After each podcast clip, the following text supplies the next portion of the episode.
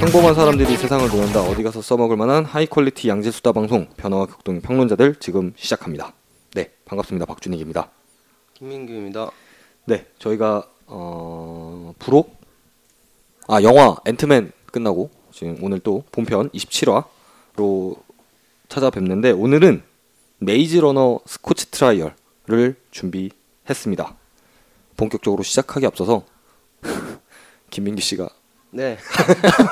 하고 싶은 말이 있다 그래갖고 그거 잠깐 듣고 네 시작하겠습니다. 메이즈러너를 저희가 두 번째 녹음하는데 지난 메이즈러너 1을 녹음했잖아요. 2014년 12월 23일 방송분인데 아 그런가요? 네, 이번 2화를 녹음 준비하면서 1화를 다시 들었습니다. 지금 태도와는 다르게 작년도에 어, 제 녹음 태도가 상당히 불량했다는 것을 깨달았고요. 어, 1화부터 한 12화 정도까지 이런 불량한 태도로 녹음을 했던 것을 깨닫게 됐습니다. 아, 제가 들으면서도 불편했던 점이 많았음을 인정하고 방송에 대해 진지하게 임하지 않았고 녹음 내내 부정적인 태도로 일관했던 점을 들으시는 시청자분들에게 사죄를 드리겠습니다. 앞으로 더욱 능동적인 태도로 성실하게 방송에 임하도록 하겠습니다. 죄송합니다. 시청자 말고 청취자 보고 듣잖아요. 보진 않더라고요. 자, 뭐 보는 보이는 게 있어요. 보지. 에, 네 어쨌든 예, 청취자님 죄송합니다. 네 지나가겠습니다. 네, 간단한 사과 지나갑니다. 아, 그러니까 저도 이거 뭐야 이번에 메이지 러너 스코치 트라이얼 그러니까 어떻게 보면 메이지 러너 작년에 개봉했던 메이지 러너의 속편인데 이거 이제 준비하면서 저희가 그 메이지 러너 1편에 대해서 이제 한번 리뷰 방송을 한 적이 있었는데 그래서 그거를 다시 들었는데 저도 들었는데 뭐 김민규 씨도 들어 듣고 이렇게 생각하셨다고 하니까 좀 재밌네요. 그렇다고 합니다. 네. 이거를 1년을 넘게 했어요. 그니까요. 이 녹음을. 네, 맞습니다. 그래서 이제 그 메이즈 러너 스코치 트라이얼에 대해서 기본적인 정보를 설명을 해드리자면 어, 미국에서 만들어진 SF 스릴러 영화입니다. 러닝 타임은 132분이고요. 그다음에 2015년 9월 16일에 한국에서 개봉을 했습니다. 그리고 그 시사회라고 하죠. 시사회는 우리나라에서 전 세계 어느 나라보다 우리나라에서 제일 먼저 한 것으로 알려져 있습니다.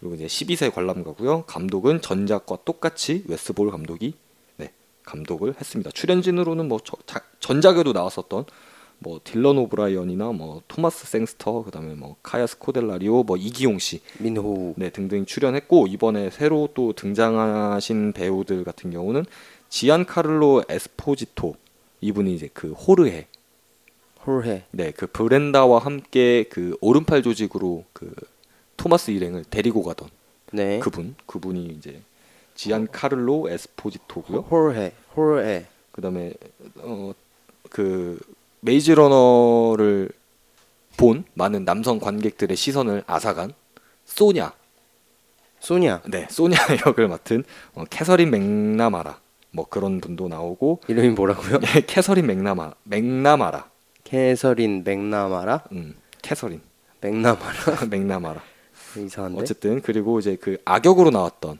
그 아바 젠- 페이지의 젠슨. 네그 부하 젠슨 역을 맡았던 이런 에이단 젠슨. 갈렌 뭐 그다음에 뭐 메리 쿠퍼 역을 맡았던 릴리 테일러 그다음에 뭐 아바 페이지 전작에도 나왔던 아바 페이지 역은 역시 패트리시아 클락슨 그다음 뭐 빈스 그 오른팔 조직의 대장 역할을 했던 노조위원장. 네, 노조위원장 같은 베리 페퍼 그다음에 아리스 그 초반의 스토리를 굉장히 많이 이끌고 간- 틀리. 네, 아, 아, 그 니 아리스는 틀리래네. 교정기. 네 제이콥 교정기 끼고 로플랜드. 있었던 거 맞아요? 네, 교정기 끼고 있었던 것 같은데 치아가 그죠? 좀 뭔가 부자연스러웠었어요. 네. 그다음에 뭐 브렌다 역을 맡았던 로사 살라자르 이번에는 그 트리사보다도 좀 더 비중이 있는 네. 역할로 네, 나왔던 걸로 기억을 하고 있습니다.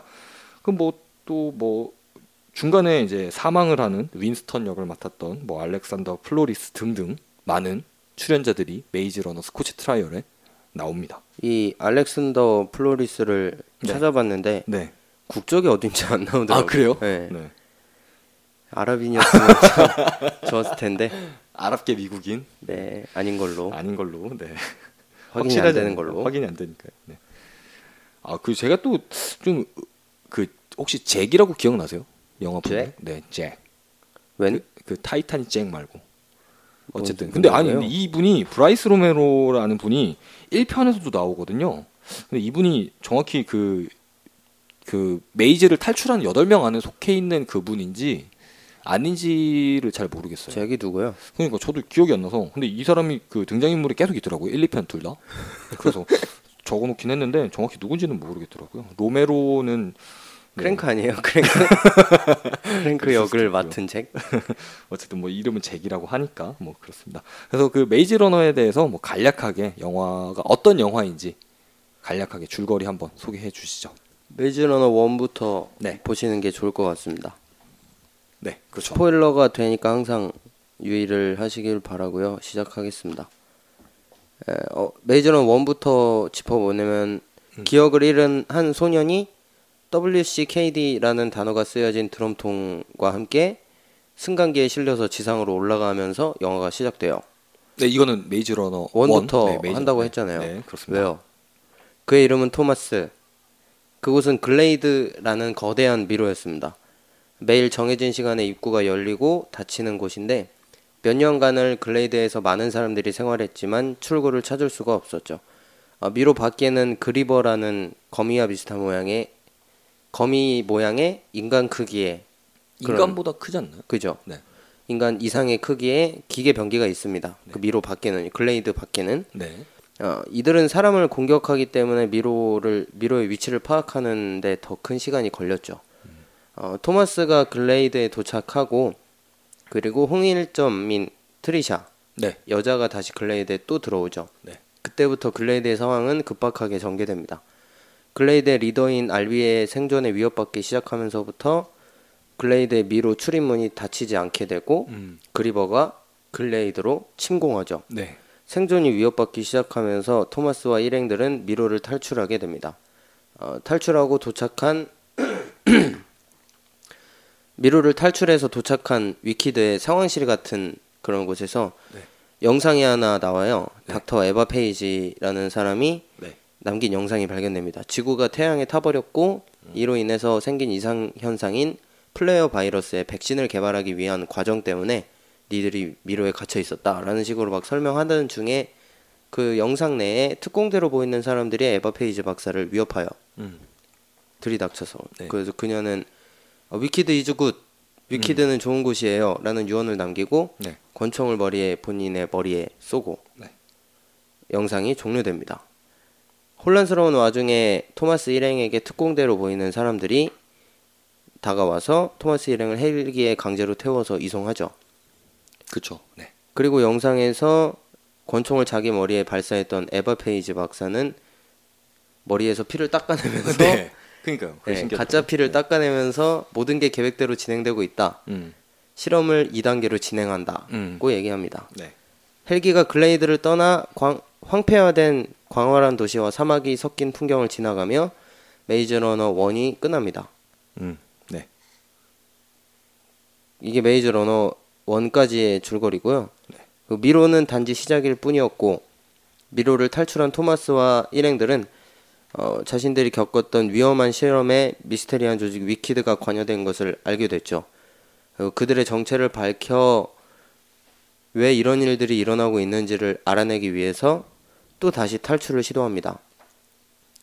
한순간도 예측할 수 없는 위험들이 도사리고 있는 스코치에 도착한 러너들은 토마스 일행은 위키드에 대항하기 위해 결성된 오른팔, 오른팔 조직을 만나기 위해 어, 우여곡절을 겪죠. 네, 그렇습니다. 그리고 그들을 만나서 거대 조직 위키드에 맞설 준비를 하지만 네. 위키드의 강력한 무력에 결국 뭐라고 해야 되죠? 파토? 풍비박산이 네, 났죠. 네, 오른팔 네, 네. 조직이. 네. 풍비박산이 나고 어, 박살이 나죠. 네. 네. 토마스의 일행 중에 중요한 인물이 위키드에 다시 잡혀갑니다. 어. 많은 부분은 스포일러 하진 않네요. 뭐요? 중요한 것들은 다 뺐네요. 네. 뭐 이렇게 뭐 누가 뭐 어떻게 한다든지 뭐 그런 식의 내용들. 네, 어쨌든 영화 보시는 데는 크게 문제가 없을 거라고 생각이 듭니다. 그렇습니다. 네, 그래서 이제 뭐 영화를 보고 할 수 있는 얘기들 아니면 여- 영화를 보지 않아도 할 수 있는 얘기들을 지금부터 한번 해보도록 하겠습니다. 먼저 그 스코치 트라이얼에 대한 그 제목에 뜻을 말씀을 드리면 어, 1편인 메이즈 러너 같은 경우는 그냥 단순히 그 메이즈, 미로, 우리나라 말로 한 미로, 미로를 달리는 사람 뭐 이런 뜻으로 영화 전체 내용을 가장 잘 설명하는 이제 그 단어가 영화 제목으로 이제 쓰였었는데 이 편의 스코치 트라이얼 같은 경우는 그 스코치라는 도시에서 일어나는 최종 실험 의 뜻을 가지고 있다라고 볼 수가 있습니다. 그래서 뭐 트라이얼 같은 경우는 뭐 뭐 그 본격적인 뭐 상용화 거치기 전에 직전에 시- 하는 뭐 최종 실험 같은 그런 뜻이기도 하고 그다음 뭐 테스트? 네, 최종 테스트 같은. 그다음 뭐 대표 선발, 그뭐 국가대표 선발 이런 거 할 때도 트라이얼이란 단어를 쓰거든요. 그래서 그런 선발이네요. 의미로- 선발. 네, 선발. 그래서 그런 뜻으로 스코치 트라이얼이 쓰이지 않았나라는 생각을 해봅니다. 그래서 이제 뭐 그 3편의 제목이 데스큐어인데 데스큐어 같은 경우에 이제 죽음, 그다음 큐어가 이게 뭐 무엇 무엇으로부터 뭐 낫게 하다. 죽음 극복. 네, 뭐 그런 식으로 해석이 되는데 이제 그런 거를 미루어 짐작해 봤을 때 이 스코치 트라이얼이 이제 그런 뭐 3편에서 있을 뭐 일에 대해서는 뭐 마지막으로 이제 테스트를 하는 그 항상 위키드가 말하는 그 마지막 뭐 테스트들 중에 가장 마지막이 이번 스코치 트라이얼이지 않나라는 생각을 해 봤습니다. 어, 그리고 이제 영화의 배경을 좀 설명을 해드리면, 이제 영화 자체는 그 페어의 도시, 스코치를 배경으로 하고 있는데, 그래서 이제 뭐 그 플레이어 바이러스로 인해서 모든 게 불타버려서 이제 사막화된 도시를 말합니다. 스코치 자체는. 그래서 뭐 광활하고 탁 트인 공간이 전편과 다르게 더욱 큰 스케일로 관객들에게 어필을 하고 있는데, 이제 스코치를, 그러니까 영화 자체를 촬영한 곳은 이제 미국의 뉴멕시코주의 엘버커키라는 곳에서 찍었다고 그래요. 그래서 그 엘버커키에 실제로 뭐 모래 언덕도 있고 그다음에 그 엘버커키 자체가 뭐 고도도 굉장히 높고 그래서 그 일교차도 굉장히 심하고 고도가 높다 보니까 좀 숨쉬기도 좀 어려운 그러니까 산 높은 산 올라가면 숨쉬기 굉장히 어렵잖아요. 그래서 이제 그런 것들 때문에 이제 배우들이 굉장히 고생했다고 그런 식으로 인터뷰를 했더라고요. 그다음에 있네. 네.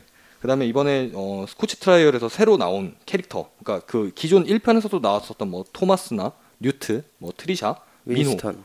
윈스턴, 그다음에 뭐 프라이팬 뭐 이런 애들 빼고 아바 페이지 이런 애들 말고 이번 2편에서 새로 나온 캐릭터들에 대해서 한번 이야기를 해보도록 하겠습니다. 어, 브렌다. 저- 네, 브렌다. 뭐 브렌다 얘기부터 해볼까요? 브렌다랑 해리엇 얘기. 이제 뭐 그 호리에나 브렌다 같은 경우는 그 스코치에 사는 그 인간무리들의 대장격인 사람들이었잖아요. 영화 내에서 그래서 중간에 네. 처음에 그 이제 위키드의 그 뭐라 그래야 되죠? 그 숙소? 걔네들이 표현하기로는 숙소라고 표현을 했었는데 어쨌든 거기서 탈출해서 그 토마스 일행이 맨 처음 맨처라기보단 그거죠. 그 아니 우리 군대 갈 때 그거 있잖아요. 훈련소요? 아니지 훈련소 후반기 교육 훈련소인가? 때 아, 한 이틀 쉬는 데 있는데 입소대대요. 입소대 입소대 그죠? 이틀 쉬는데 네. 3박 4일 쉬죠. 3박 4일. 어쨌든 그래서 그쪽에 이제 서 이제 탈출해 가지고 맨 처음 만난 타령했네. 네, 인간 무리들이 이제 그 호르웨와 브렌다 그 홀해. 네, 그 일당들을 만나게 되는데 브렌다 같은 경우는 사실 이번 편에서는 그 트리사 못지않은 아니면 그 이상의 매력적입니다. 존재감을 뭐 보이기도 하고 뭐 굉장히 스토리 진행에 있어서 굉장히 이쁘대요. 중요한 네, 중요한 역할을 이제 한 인물인데 브렌다 같은 경우는 또 그 동생 조지에 대한 이야기를 또 조지. 네, 합니다. 그래서 그 이제 거기서 이제 조지와 조지에 대한 이야기를 하면서 자기 남동생인데 이제 그 남동생을 그리워하는 장면이 나오는데 거기서 이제 토마스가 이제 글레이드 안에서 같이 지냈던 척 동생 척 척의 그 목각 인형 친동생은 아니잖아요. 친동생은 아니죠. 근데 네. 이제 조지와 브렌다 같은 경우는 친동생, 뭐 친누나 이런 사이인데 이제 그래서 그 조지에 대한 것을 찾아봤는데 사실 인터넷에는 뭐 나오지는 않더라고요. 근데 제가 이거를 보고 1편을 다시 봤는데 1편의 조지의 조지라는 이름을 가진 사람이 있었다는 것을 나오는 장면이 나와요. 그래서 그 글레이드 안에서 그 숲 한가운데서 그 조지의 유골과 그 조지의 팻말을 통해서 그 죽음을 기리는 이제 그런 장면이 잠깐 나오는데 그럼 제 생각컨대 조지는 어 이제 그 글레이드 안에서 죽음을 당하지 않았을까라는 생각을 해봅니다. 그럼 브렌다는 조지를 찾을 수 없을 것이다. 절대 못 찾죠. 죽었으니까요. 죽었을 거니까. 네.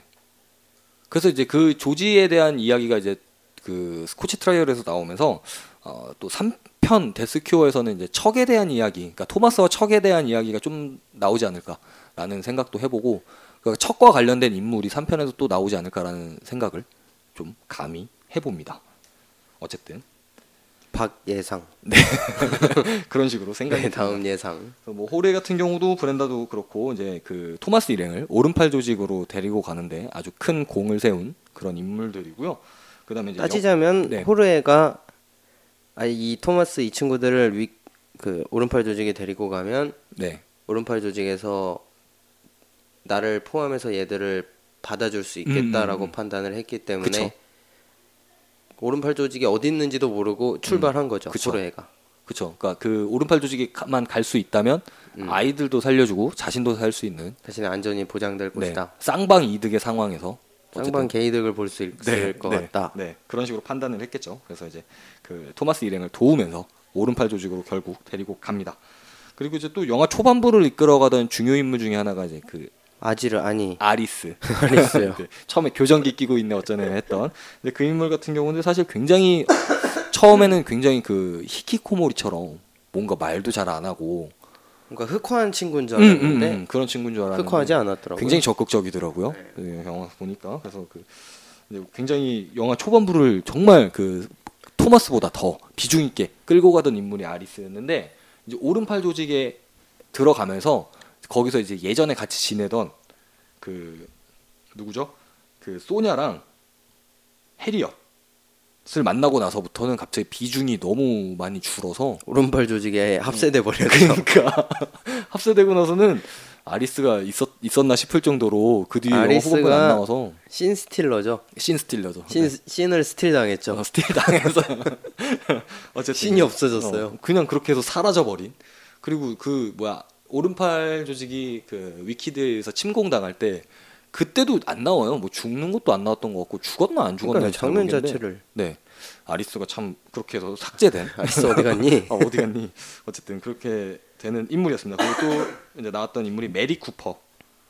그래서 이제 크랭크의 상처를 입은 브렌다를 이제 토마스의 피로 치료해준 인물. 난 그러니까- 메리 쿠퍼가 네. 어머니인 줄 알았는데 아 토마스의 어머니요? 영화 초반부에 네네네. 토마스 어머니가 토마스를 보내줬잖아요. 네네네네. 그 장면이 좀 길게 어, 나와가지고 어, 그니까요. 네. 메리 쿠퍼를 보자마자 엄마다 엄마다 아, 그러고 있었는데 그니까 엄마는 아닌 것 같아요. 아니더라고요. 아닌 것 같더라고요. 네. 그러니까 과거 또 위키드에서 일한 적도 있었고요. 그 영화 내에서 이제 표현하기로는 여- 과거 위키드에서 일한 적도 있어서 네. 아바 페이지와 서로 알아보는 사이였었고 그다음에 그다음에 이제 어느 정도 이제 그 의학 지식이 있어서 단순히 완벽하게 완치는 못하지만 증상을 의사예요, 막을 수 의사. 있는 네. 그런 인물로 나왔습니다. 그다음에 젠슨이라고 나오는데 젠슨은 그 그분이죠. 그 아바 페이지 밑에서 일하는 그 입소대대 대장님. 대대장. 네, 입소대대 대대장님. 네, 그분이 젠슨입니다. 그리고 또 뭐 그 캐릭터에 대해서 한번 뭐 이야기 해보고 싶으신 캐릭터 있으신가요? 아니면 뭐 말씀드렸 제가 지금까지 말씀드렸던 뭐 캐릭터 중에서 좀 부가 부연적으로 설명하고 싶은 캐릭터나 인상 깊었던 캐릭터나 뭐 이런 당연 민호우죠. 민호? 민호우. 아 민호에 대해서 또 이야기를 또 해보는데 민호우가 한국에서 엄청난 인기를 끌고 있습니다. 네, 여성 팬들이 엄청 좋아하죠. 많아졌더라고요. 네, 어, 인터뷰 영상이나 네. 한국에서 인터뷰하거나 네, 에릭남이랑도 인터뷰한 것도 있고 음, 그 한국에서는 이기용 씨, 민호랑 그 토마스 생스턴 네, 뉴트역 네. 했던 친구가 얼마 전에 내한을 또 했었죠. 네, 한국에 둘이. 왔었는데. 네. 대관에서 시사회도 나오고 그랬는데 네. 멋있더라고요. 어. 네. 그 굉- 굉장히 근데 한국인처럼 생겼잖아요. 근데 네. 이름도 물론 이기용 씨라는 이름을 쓰지만 그 이제 뭐 재미교포 물론 재미교포긴 하지만 어쨌든 굉장히 한국인 같은 느낌. 어, 뭐 그런 느낌 나더라고요. 그래서 하지만 한국말이 서툴러요. 그쵸. 뭐 어렸을 언제 언제 미국으로 넘어갔다 그랬지? 우리가 그 1편에서 한번 얘기했었거든. 8살 땐가 그때 넘어간 걸로 그때 조사를 해서 말씀을 그리고 드렸었던 고등학교 것 때 같은데. 잠깐 한국에 왔었고 음. 대학교 때도 한 번 왔었고 음. 이번 내한이 8년 만에 8년 만에 온 거라고 하더라고요. 어, 그렇군요. 이기용 씨가 저희랑 비슷하던가요? 나이가 그랬던 것 같은데 90년생이었던가? 친구였나? 친구였나 아니면 90년생이 우리보다 조금 어렸거나 둘 중에 하나였던 것 같아요. 동생이었나? 동- 메이저 러너 1에 네 나옵니다. 저희가 우리- 얘기를 한번 우리보다- 했었습니다. 네. 우리가 제일 어- 늙었어요. 아 그랬어요? 다 우리보다 아, 어렸었어요. 다 우리보다 어렸어요. 맞아요. 네. 아 그렇군요. 어쨌든 그래서 그 민호 같은 경우는 그리고 또 그 1편도 그랬고 2편에서도 굉장히 비중 있는 인물이었고 그다음에 그 토마스 일행들 중에서는 사실 피지컬이 가장 뛰어난 캐릭터로 나오잖아요. 네. 달리기도 정말 잘하고 뭐 피지컬적으로는 번개 먹고 살고 번개 맞고 살고 깨어나고 대단한 인물이죠. 네. 어쨌든 전기 면역 피카츄인 줄 어쨌든. 네, 그렇습니다. 고무로 고무로 이루어졌나? 그다음에 뭐 뉴트 같은 경우도 그 1편인 그 메이즈 러너에서 이제 그 RB에 이어서 부대장. 어비. 네, 부대장이라고 표현을 해도 되는지. 그러니까 그러니까- 뭐 사실상 토마스가 대장이죠 지금은. 지금은 토마스가 대장이지만 뭐 1편에서는 이제 그 글레이드 안에서는 글레이드 안에서는 대장이었지만 네, 근데 이제 그 뉴트가 토마스의 새로운 면을 보면서 이제 토마스를 이제 리더로서 따르는 가장 좋은 팔로워의 모습을 보여주고 있지 않나라는 또 생각을 해봅니다. 그러니까 그 뉴트가 그 뭐라 그러죠? 뒤에서 서포트 해주는 게 장난이 아니거든요. 토마스를 이렇게 좀 진짜 이렇게 그래요? 서포트 해주는 게 예, 제가 보기엔 힐 했어요 힐? 뭐 거의 힐도 하고 힐도 버프 줘요? 버프 주는 것 같기도 어. 하고 뭐 그런 것 같더라고요. 그래서 법사네 민호 같은 경우는 좀 약간 그 온라인 게임에서 말하는 좀 약간 탱커 같은 느낌이라면 말렙탱커 말렙 탱커 같은 느낌이라면 어, 뉴트 같은 경우는 이제 뒤에서 지원을 하는 뭐 버퍼네, 힐러 버퍼 힐, 힐러 같은 그런 느낌. 네, 어쨌든 그렇습니다. 그리고 이제 또 그 많은 분들이 어, 압류발한다고 얘기한 트리사에 대해서 또 이야기를 해볼 수가 있는데 아 트리사 이야기를 하면 굉장히 많은 스포가 되나요? 어떻게 해야죠 뭐 어떻게 근데 트리사에 대해서 굉장히 그 아 암 걸리겠다 그런 평이 굉장히 많더라고요. 트리사 핵바람 어, 음, 후. 핵바람 막 이러면서 트리사에 대한 이야기가 있는데 그 트리사가 이제 그 마지막에 그 위키드의 그 오른팔 조직의 위치를 무전기를 통해서 공개를 하잖아요. 중간에 그 무전기 전기를 챙겼죠 챙기는 장면은 안 나오는데 챙길 것 같은 그걸 암시한 듯한 장면이 나오기는 했었는데 근데 그걸 통해서 아마 위키드에게 연락을 해서 위키드가 이제 그 오른팔 조직을 터뜨리는데 큰 공을 세웠던 게 트리사였는데 그 트리사에 대한 이야기를 또 해볼 수가 있을 것 같습니다. 그 전편과 다르게 이번에는 약간 토마스와 다른 생각을 가지고 있어서 많은 관객들 입장에서는 좀 어, 바람을 일으킨다. 아 바람을 일으킨다라고 하는 게 맞나요? 아 기어이 네. 기꺼이 막 고생 고생 고생해서, 해가지고 네. 오른팔 조직에 어떻게 들어갔는데 오른팔 조직에서 한동안 평화로운 시간을 보내고 있는데 한동안이 몇 시간이죠, 몇 시간? 그죠, 한동안. 네. 네. 한동안의 기준은 없잖아요 네, 왜 그렇습니다. 아, 한동안 되게- 네. 평화로운 시간을 보내고 있는데 트리샤가 안 보여서 토마스가 찾으러 다녔죠 음, 맞아요. 트리샤 뭐하고 있어? 그랬더니 저기 언덕 위에 혼자 음. 멍하니 보고 있더라고 그러길래 그래서 토마스가 올라왔어요 음. 트리샤가 음. 미안해 미안해 하면서 트리샤의 등 뒤로 헬기가 오고 헬기가 있죠 오고, 두두두두두두두두 막 미사일 쏘고 폭파 폭파하고. 뻥. 뭐 그런 장면으로 나와서 이제 트리사가 굉장히 뭐 많은 관객들에게 안타까움을 줬던 그런 인물로 남아 있는데 트리샤가 네. 위키드 포기하고 위키드로 돌아와 네. 막 그런 얘기를 했어요 토마스한테 네, 네, 네. 소설작에서는 네. 스포일러 어차피 하는 거 그냥 네네네네. 다 하겠습니다. 소설에서는 3편에서 네. 이제 해명이 돼요. 음, 아, 트리사가 왜 그런 행동을 트리샤가 했는지. 왜 위키드에 꼬질렀는지 네, 네, 네. 그게 다 이제 토마스를 지키기 위한 마음에서 음. 그런 일을 자행했다고 설명이 되죠. 어, 소설에선 그렇게 나오나요? 네, 소설에선 그렇다고 합니다. 그러니까 트 뭐야 트리사와 그다음에 이제 그 토마스는 서로 굉장히 사랑하는 사이고 그- 토마스를 향한 트리샤의 러브가 네 오른팔 조직을 디스트로이 시키고 오르파 조직을 네, 폭파시킴으로써 트리사에 대한 사랑을 보여줬다 네. 내가 이만큼 널 사랑한다고 다 폭파시킬 만큼 다 필요 없어 어쨌든 그래서 그 트리사에 대해서 뭐 많은 뭐 관객들의 평이 있겠습니다만은 뭐 그 이후에 나온 소설 3편 데스큐어에서는 이제 그 트리사에 대한 다 트리사가? 좋아하니까 네. 그렇대요. 그런 식으로 얘기가 된다고 그런 식으로 얘기하더라고요. 네. 그래서 이제 뭐 트리사에 대한 이야기도 했었고 그다음에 또 이제 또 이야기할 수 있는 게 이제 그 전작인 메이즈 러너에서는 이제 이제 그리버라는 몬스터가 나왔는데 아까 김민규 씨가 말씀하신 대로 그 거미 모양의 병기죠 병기. 네, 생체형 로봇이라고 표현하는 게 맞을 것 음. 네. 로봇 같은데 병기. 이제 그 그리버가 나오는데 이번에는 그 크랭크라는 것들이 나옵니다. 변이체, 네 변이체. 인간 변이체, 네. 감염체 뭐 네. 이런 거죠. 네, 크랭크 자체도 이제 그런 뜻이 괴짜 이런 뜻이긴 한데 이제 이번에는 크랭크라는 게 나오고 약간 좀비랑은 좀 달라요. 그죠?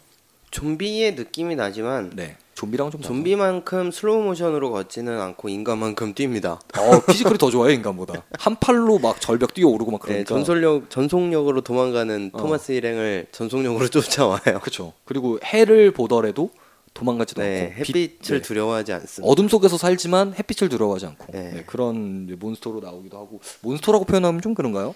그냥 뭐 변이체죠, 변이체. 그러니까 좀비 플레이어 바이러스로 인해서 네. 그렇게 변하는 거죠. 네, 그 영화 속에서 영화 속에서 표현되는 플레이어 바이러스 같은 경우는 그 이제 그 바이러스가 인간의 몸으로 침투하면 뇌 쪽에 이제 손상을 주면서 뇌 변이를 일으키면서 사람의 모습이 점점 없어지고 막 이런 식으로 표현이 되거든요. 그래서 그런 뇌 반응을 음. 보려고 네, 토마스 일행을 글레이드에 가둬놓고 실험을 했다고 위키드에서 음, 그렇게 얘기를 하거든요. 음, 그러니까 플레이어 바이러스의 면역인 애들은 네, 뇌에 어떤 반응이 있기 때문에 면역인 것이다라는 음, 맞아요. 가정이 있는 거고 네, 어, 이제 그런 면역이 없는 사람들은 네, 그냥 플레이어 바이러스에 노출되면 그렇게 변이체가 되고 그러니까요. 네, 그 아무것도 남지 않고 본능만이 남아 있는 음, 그런 상태로 변해버리는 거죠. 그렇죠. 이제 그런 크랭크들이 이번 영화 속에서 이제 그 토마스 일행을 가장 위협하는 이제 직군 중에 정말- 하나로 나옵니다. 네. 정말 손에 땀을 쥐게 하죠. 어 진짜 저도 중간에 막 손 땀 주면서 봤어요 막 팝콘 몇 번 터지더라고요. 트리에서 그쵸 놀라는 네, 장면 팝콘 나오고 펑, 팝콘 팝콘 펑. 펑. 네. 들고 있다 이렇게 오 그러니까요. 그런 분들 굉장히 생각보다 많아갖고 영화관에서 진짜 팝콘 네, 날라갔어요. 팝콘 날아가시는 분들도 많고 어쨌든 그래서 그 또 이번 영화를 촬영하면서 감독이 표현한 크랭크 같은 경우는 그 그리버보다 더 두려운 존재라고 표현을 했거든요. 근데 그 훨씬 이유를 무섭죠. 그 크랭크가 그렇게 변한 크랭크가 내가 아는 친구 혹은 내가 사랑하는 사람 사랑했던 사람이 변했을지도 모른다는 심리를 표현했다라고 얘기를 하더라고요. 사실 실제로 네. 3편에서 아 정말 네. 스포일러가 싫으신 분은 종료해 주시기 바랍니다. 죄송합니다. 전 오늘 스포일러 해야겠습니다. 네. 소설 3편에서는 뉴트가 변이체가 되거든요. 아 그렇죠. 근데 이거는 그러니까- 소설로 사실 나온 얘기라서. 음. 예, 이- 그러니까 소설에 뉴트는 면역체가 아니었어요. 어. 면역자가. 아 그런가요? 예, 소설에서 어. 뉴트가 면역자가 아니었고 그래서 광인 광장이라고 해서 그 크랭크를 네. 모아놓는 시설이 있었어요. 어. 그래서 어. 그게 왜 그렇게 모아놨냐면 이제 초기 단계에 음. 감염체들은 어느 정도 본인의 이성을 판단할 수 있으니까. 유지하면서 네.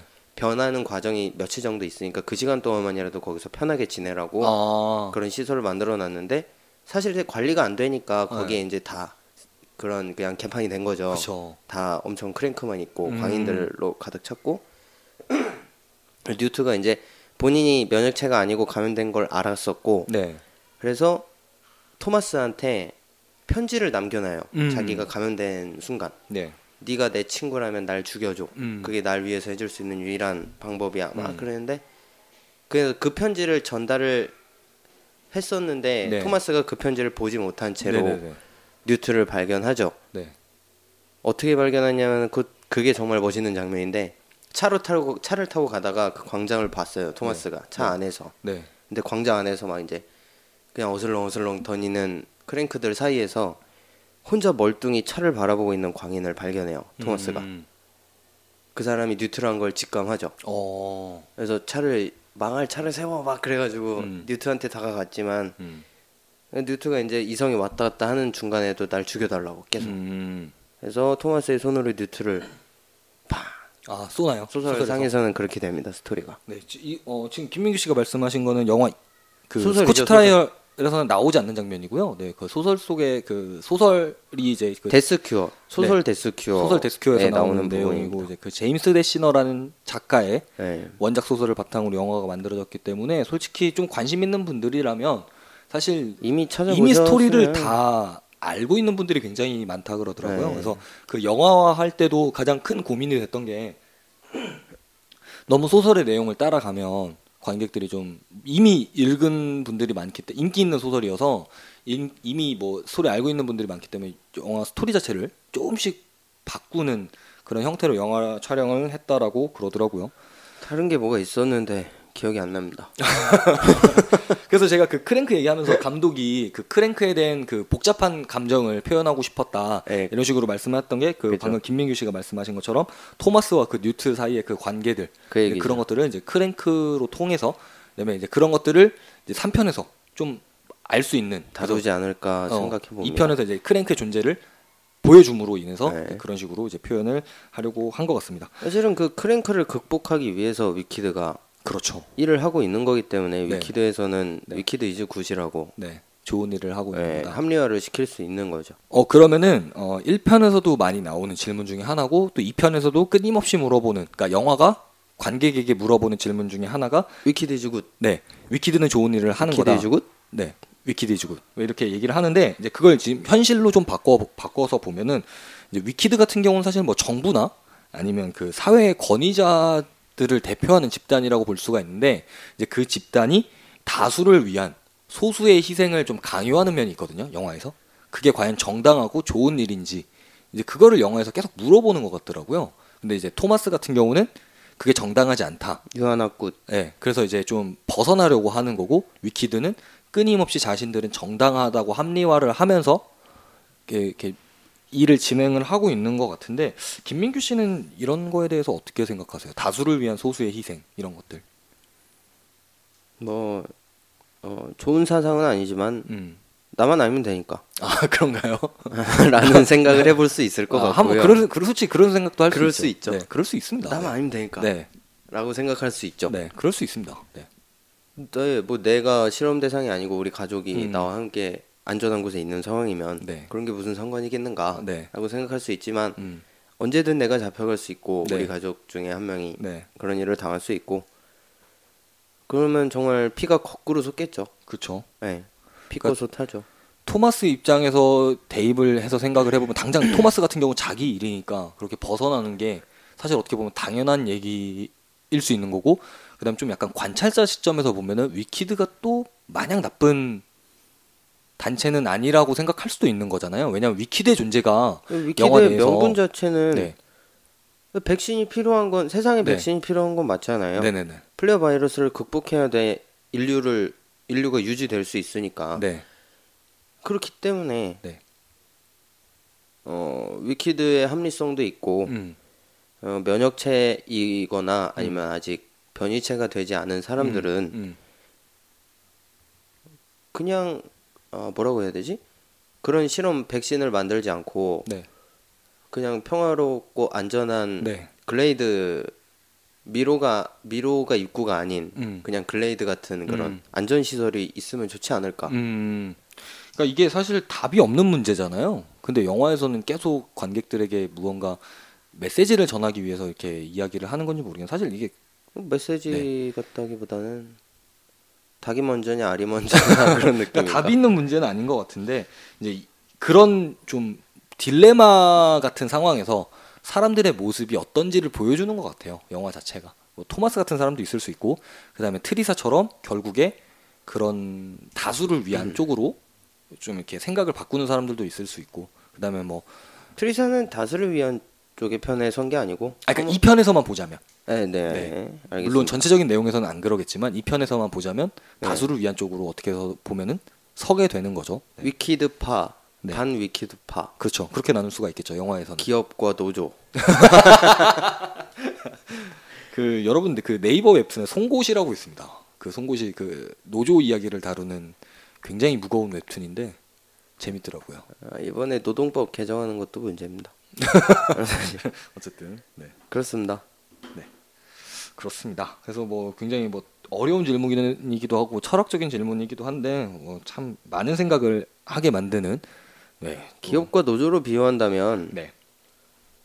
노조 편을 듣는 게 맞아요. 내가 기업이 아니기 때문에 그렇죠. 우리는 사회적 권위자가 아니기 때문에 정말 이상한 정말 이상한 상황인 게 네. 위키드는 소수죠, 그렇죠. 그잖아요. 따지고 보면 소수죠. 위키드는 소수인데 네. 다수를 소수가 다수를 위협하는 상황이 된 거잖아요. 결국 음, 네. 따지자면 네. 다수를 위한다는 명목이긴 하지만 네. 그 자체가 아이러니지 않나 음. 생각을 해봅니다. 그러니까 그 권력이라는 게 참 저기 한 것 같아. 무서운 것 같아요. 만약에 위키드가 치료제를 얻는다고 해도 네. 그걸 다수를 위해서 쓸 것이냐. 풀까라는 네. 생각도 들고 그렇죠. 그런 생각을 하죠. 그게 더 큰 무기가 될 수도 있겠다 생각을 합니다. 그니까요. 되려 플레이어 바이러스를 더 퍼뜨려가지고 음. 자신들의 입지를 더 올리는 그죠 치료제를 명목으로 네. 더 큰 이득을 취하려는 음. 행동을 만약에 할 수도 있는 거고 위키드가 정부 기관이 아니라 사기업이라면 더 그럴 수도 있죠. 공동의 목표는 인류의 변형, 번영인데 음. 궁극적인 방법론에- 목표죠. 네. 방법론의 문제이기도 하고 음. 내가 내가 그런 상황에 처했다면 믿을 수 있는 쪽에 서겠습니다. 믿을 수 있는 쪽에. 난 나만 믿는다. 누구의 편에도 쓰지 않겠어. 나는 나를 믿는 나를 믿는다. 나는 나를 믿는다. 어, 굉장히 우리 철학적인 이야기도 막 하면서 이야기를 해봤는데, 그래서 뭐, 영화에서 이야기할 수 있는 내용들은 뭐, 이 정도가 있을 것 같아요. 그래서 뭐, 인상적인 대사나, 뭐, 장면들 이런 거 우리가 한 번씩 좀 얘기하면서 얘기했는데, 뭐, 더 이야기하고 싶은 뭐, 장면이나 대사 이런 것들이 있었을까요? 없습니다. 없습니까? 네. 아, 다- 있습니다. 예. 다, 예.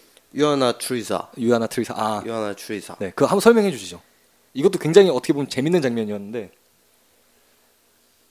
그 호르헤가 네. 토마스 일행을 이끌고 네. 왜 이렇게 사투리 되는 거 같지? 호르헤가 토마스 일행을 이끌고 음. 오른팔 조직을 찾아가기 위해 네. 마커스란 인물을 찾습니다. 어, 네, 맞습니다. 마커스란 인물을 통해서 호- 오른팔 조직의 위치를 알 수 있기 때문에 네. 그래서 마커스를 찾아가기 위해 출발하는 순간부터 음, 토마스 일행과 호르헤는 찢어지는데 그렇죠. 1번이 호르헤랑 토마스를 제외한 나머지 일행 음, 2번이 브렌다와- 브렌다와 네. 토마스 둘 네. 그 두 명 파티 네. 그리고 여섯 명이었나 그 파티 네, 2인 파티. 네. 그래서 2인 파티가 먼저 마커스를 마커스로 추정되는 인물을 찾죠. 네. 그 먼저 생존- 찾나요? 먼저 찾는 게 맞나? 그, 그 순서는 안 나와서. 그 영화상에서는 먼저 아, 그런가요? 도착하는 걸로 네. 들어가니까. 아, 그러네요. 나중에 발견 저기 하니까. 네. 네.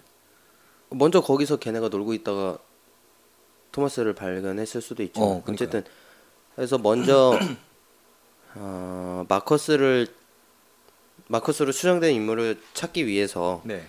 그 생존자 무리에 진입을 하죠. 네. 그래서 토마스가 건물에 들어가려고 하지만 이 술을 마셔야 들어갈 수 있다고 음, 맞아요. 그런 그래서- 식으로 얘기를 하죠. 예, 브렌다가 그냥 술을 제껴 마- 먹어버리고 네.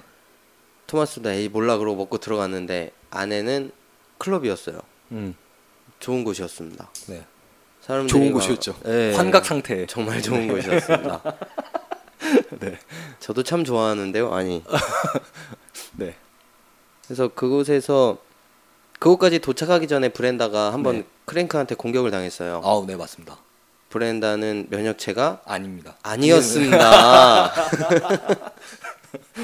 면역 제가 아니었다. 그렇기 때문에 브렌다는 변이가 되고 있었습니다. 네, 진행 중에 있었죠. 네. 네, 그 이제 막 몽롱하고 그런 상황에서 음. 막 사람들이 물란하게 놀기 놀고 있는 걸 보고 음. 그 상황에서 브렌다가 토마스에게 달려들죠. 음. 성적 유혹을 시작합니다. 네. 어차피 이렇게 된 상황에서 마커스를 찾고 뭘 찾고 뭐 하냐고. 네. 그냥 놀자고. 네. 우리한테 남은 시간이 없어. 음. 브렌다는 모든 걸 포기해버린 그런 입장으로 얘기를 하고 토마스에게 입술과 입술의 접촉을 시도하지요. 음. 그러고 키스를 한 다음에 토마스가 던지는 한마디 음. You are not Trisha 음. 넌 트리샤가 아니야 거기서 처음으로 관객들이 토마스가 처음 멋있었던 네, 장면입니다 트리사에 대한 마음을 확인할 수 있었던 관객들이 처음으로 확인할 수 있었던 장면이지 않았나라는 생각을 해봅니다. 1편이나 아니면 그 전까지는 사실 도망가기 바빴잖아요.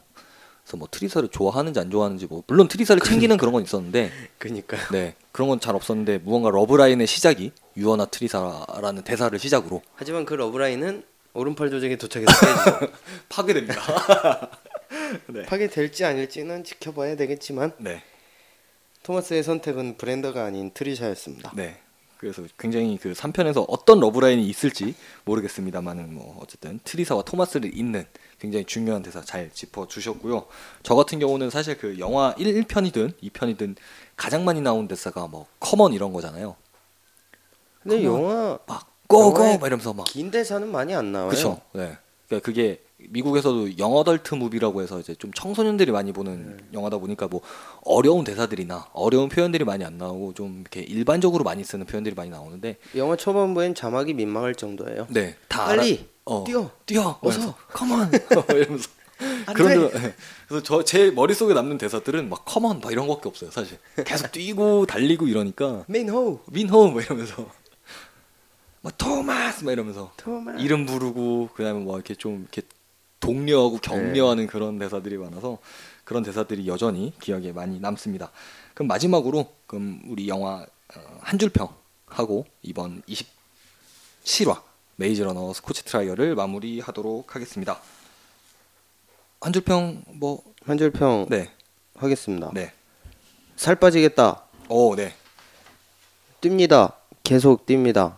달립니다. 그리고 다른 박질하고 또 뜁니다. 음. 도망가고 그리고 도망가고 그리고 도망갑니다. 거대 조직 위키드로부터의 위협과 극한의 생존 환경 그 어느 하나 발 붙일 곳 없이 도망 다녀야만 하는 토마스 일행을 보며 참 대한민국 같다라고 생각했습니다.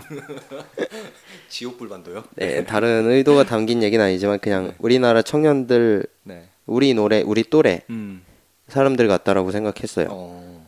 다른 거는 아무것도 생각할 틈도 없이 당장 눈앞에 위협, 당장 눈앞에 있는 학점의 위협, 졸업의 위협, 음. 취업의 위협, 음. 월급의 위협, 카드값의 위협, 뭐 이런 등등의 관문을 계속 통과하기 위해서 한 번 넘고 또 넘고 네. 달려야만 되는 우리네 삶과 같다는 느낌을 했습니다. 어. 그냥 넘고 넘어도 또 있고 또 있고 계속 그러니까요. 영화 자체가 그래요. 그렇죠. 네. 어, 거대 조직과 맞서기로 결심한 주인공을 보면서 역시 주인공이니까 이런 생각을 할 수 이런 판단을 할 수 있지 네. 않을까라는 생각이 들더라고요. 나였으면 나였다면 음. 아마 포기했을 것 같지만 음. 아니 나였으면 아마 글레이드에 있지 않을까. 굉장히 솔직한 표현 해 네, 주셨네요. 나였으면 글레이드에서 고기 구워 먹고 있지 않을까 생각을 해봤습니다. 막 포도 따먹으면서 트리자랑 행복한 삶을 글레이드 안에서 어? 네 영위하지 않았을까 네. 원작 소설과의 조율이 잘 된 메이즈 러너 원, 투 편을 네. 어, 잘 봤고 네. 어, 3편을 강제로 기대하게 만든 마지막 대사가 너무 아쉬웠습니다. 음, 너무 강제하지 않았나라고 조심스럽게 생각을 해봐죠. 음, 이게 조금 아쉬웠고 네. 크랭크 공포 영화라고 할만 해도 될 정도의 크랭크의 박진감, 네. 압박감 압박감 그런 게 좀 훌륭했었고, 네. 이런 게 마이너스 1점이라서 나는 훌륭했는데 그런 게 네. 마이너스 점수군요. 네. 영화는 8점입니다. 아 그렇습니까? 어, 굉장히 훌륭한 한 줄평이었습니다. 저 같은 경우는 어, 한 줄평은 어, 당신은 영화의 물음에 답할 수 있는가? 영화가 뭘 물어봤죠? 영화는 이제 끊임없이 관객들에게 질문을 합니다. 그 제가 처음에 그 바로 직전에 물어봤던 것처럼 그 다수를 위한 소수의 희생이 정당한 것인지, 그다음에 당신이라면 토마스처럼 적극적으로 상황을 타개할 수 있는지. 물론 김민규 씨는 글레이드 안에서 뭐 좀 더 나은 삶의 질을 영위한다고 말씀하셨지만 네. 어쨌든 그래서 쉽게 대답하기도 어렵고 그다음 또한 그렇게 쉽게 대답할 수도 없는 문제들을 이제 영화는 관객들에게 물어보고 있습니다. 그래서 영화도 아직 그 사실 물음에 대한 그러니까 그 퀘스천만 있지 대답은 없는 상태거든요. 그래서 뭐 재난 영화 등에서 이제 쉽게 다루어질 수 있는 전염병을 소재로 이제 뭐 언제나 물어보는 질문인 다수를 위한 소수의 희생이 정당한가 예, 그런 걸 물어보고 있는데 1편에서도 물었었고 2편에서도 물었었고 당연히 3편에서도 또 물을 겁니다. 그래서 이제 뭐 관객들이 어떻게 생각하냐에 따라 뭐 그런 거는 이제 관객들의 몫으로 이제 영화가 아마 뭐 남겨두겠지만 어 제가 생각한 거는 그 2013년에 감기라는 영화가 개봉을 해서 우리나라 극장에 걸린 적이 있어요. 그 장혁 씨 나오고 수혜 씨 나왔던 혹시 네, 보셨나요? 기억합니다. 어, 네. 그래서 거기서는 마지막 장면에 그 차인표 씨가 대통령으로 나오는데 분당 그 안에 있는 그 감기 바이러스 보균자들이 거기에 몰려 있었는데 미군 그 헬 그 전투기가 와서 거기를 폭격하기로 계획을 했었어요. 영화 말미에. 네. 근데 그 대통령이 그걸 막거든요.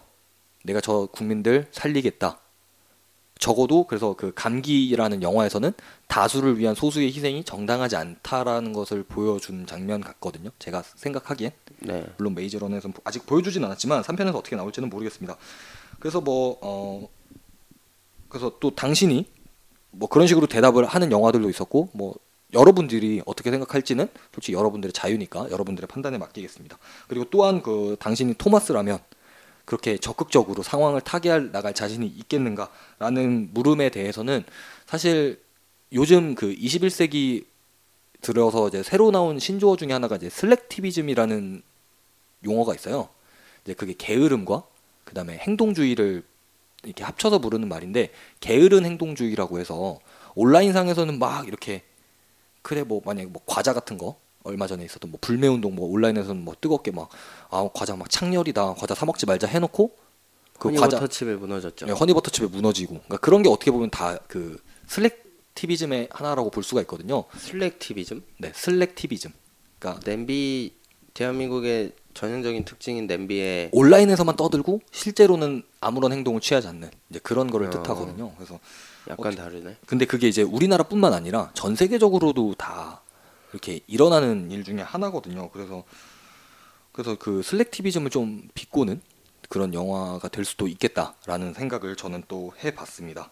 그리고 또 영화 자체는 뭐 그 단순히 그 메이즈에서 스코치라는 배경으로 바뀌면서 더 커진 스케일과 다양한 캐릭터 그다음에 또 다른 이야기로 어 다시 돌아왔지만 단순히 또 상업적인 요소만을 가지고 온 게 아니라 이런 식으로 철학적인 질문이나 물음 이런 것까지 함께 가지고 왔던 굉장히 의미 있는 영화가 아니었나라는 생각을 해봤습니다. 저 같은 어, 사실 경우는, 네. 무대가 더 커졌고 네, 등장인물도 많아졌고 네, 어, 사건도 훨씬 더 많아졌지만 네. 원평만 한 그 급박한 마음, 어, 그 긴장감의 유지나 그런 거는 많이 네. 느껴지지 않았습니다. 어, 그 7점 정정. 그런 분들도 사실 굉장히 많은 게 그 1편인 메이즈 러너에서는 사실 그 미로 안에서 그러니까 굉장히 집 소재 자체가 집중력이 있잖아요. 그다음에 그 나오는 사람들도 굉장히 많지 않고 적어서 관객들이 쉽게 몰입하고 볼 수가 있었는데 이 편 네. 같은 경우는 일단 스케일이 너무 커지고 사건들이 많고 사실 좀 정신 없어요. 네, 정신이 사실 좀 난잡하죠. 없었는데 네. 어쨌든 그래서 뭐 그런 식으로 얘기를 합니다. 그래서 3편 가면은 아마 좀 더 복잡해질 수도 있고 아니면 아니, 1편처럼 될 수도 있지 않을까. 좀 단순해질 수도 있는데 어쨌든 2편은 좀 약간 스토리나 이런 것들이 1편에 비해서는 뭐 스토리 그러니까 스케일이 커지고 등장인물이 많아졌지만 전체적인 집중도는 조금 떨어지지 않았나라는 생각을 전 저도 똑같이 해봤습니다. 그래서 저 1편 같은 경우는 저는 그 당시에 평점 9점 줬었거든요. 네. 네 이번에도 9점 드리겠습니다. 8.5점.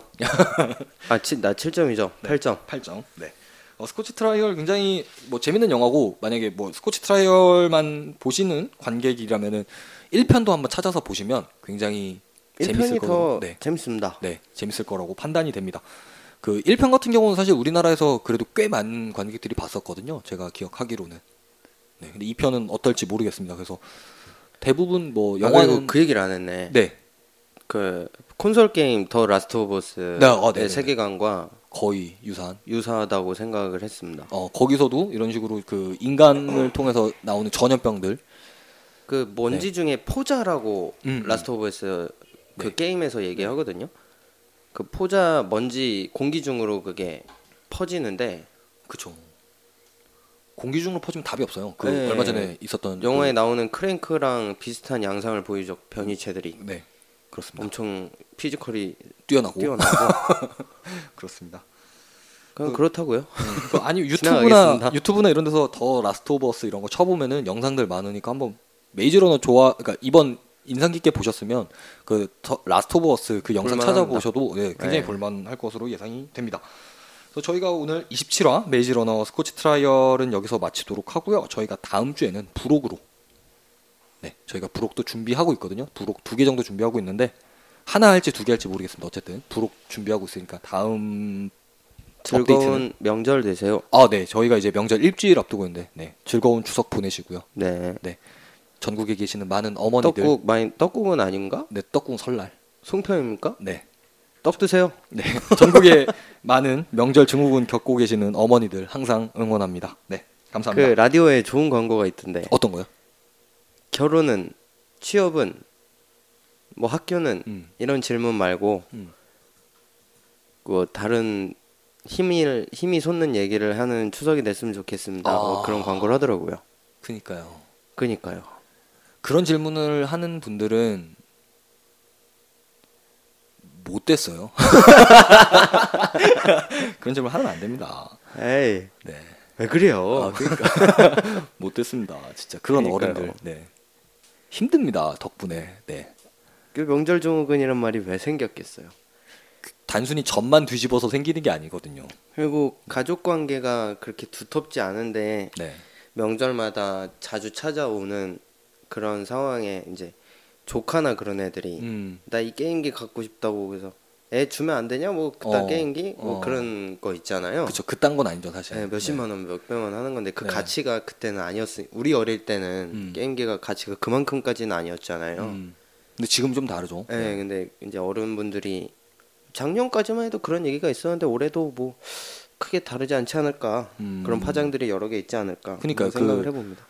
조카들이나 네. 동생들 어린 동생들 와서 집에 만약에 그 피규어 모으시는 분들도 있잖아요. 그런 분들을 막 만약 하나씩 달라고 하면은 그 사람들 입장에서는 내 자기- 헐크버스터 자식 같은 그런 건데 장난감들 이런 거 자식이 깨졌죠. 조카 덕분에 네. 네. 헐크버스터가 헐크한테도 박살이 안 나는 헐크버스터가 네. 어, 박살이 났습니다. 네.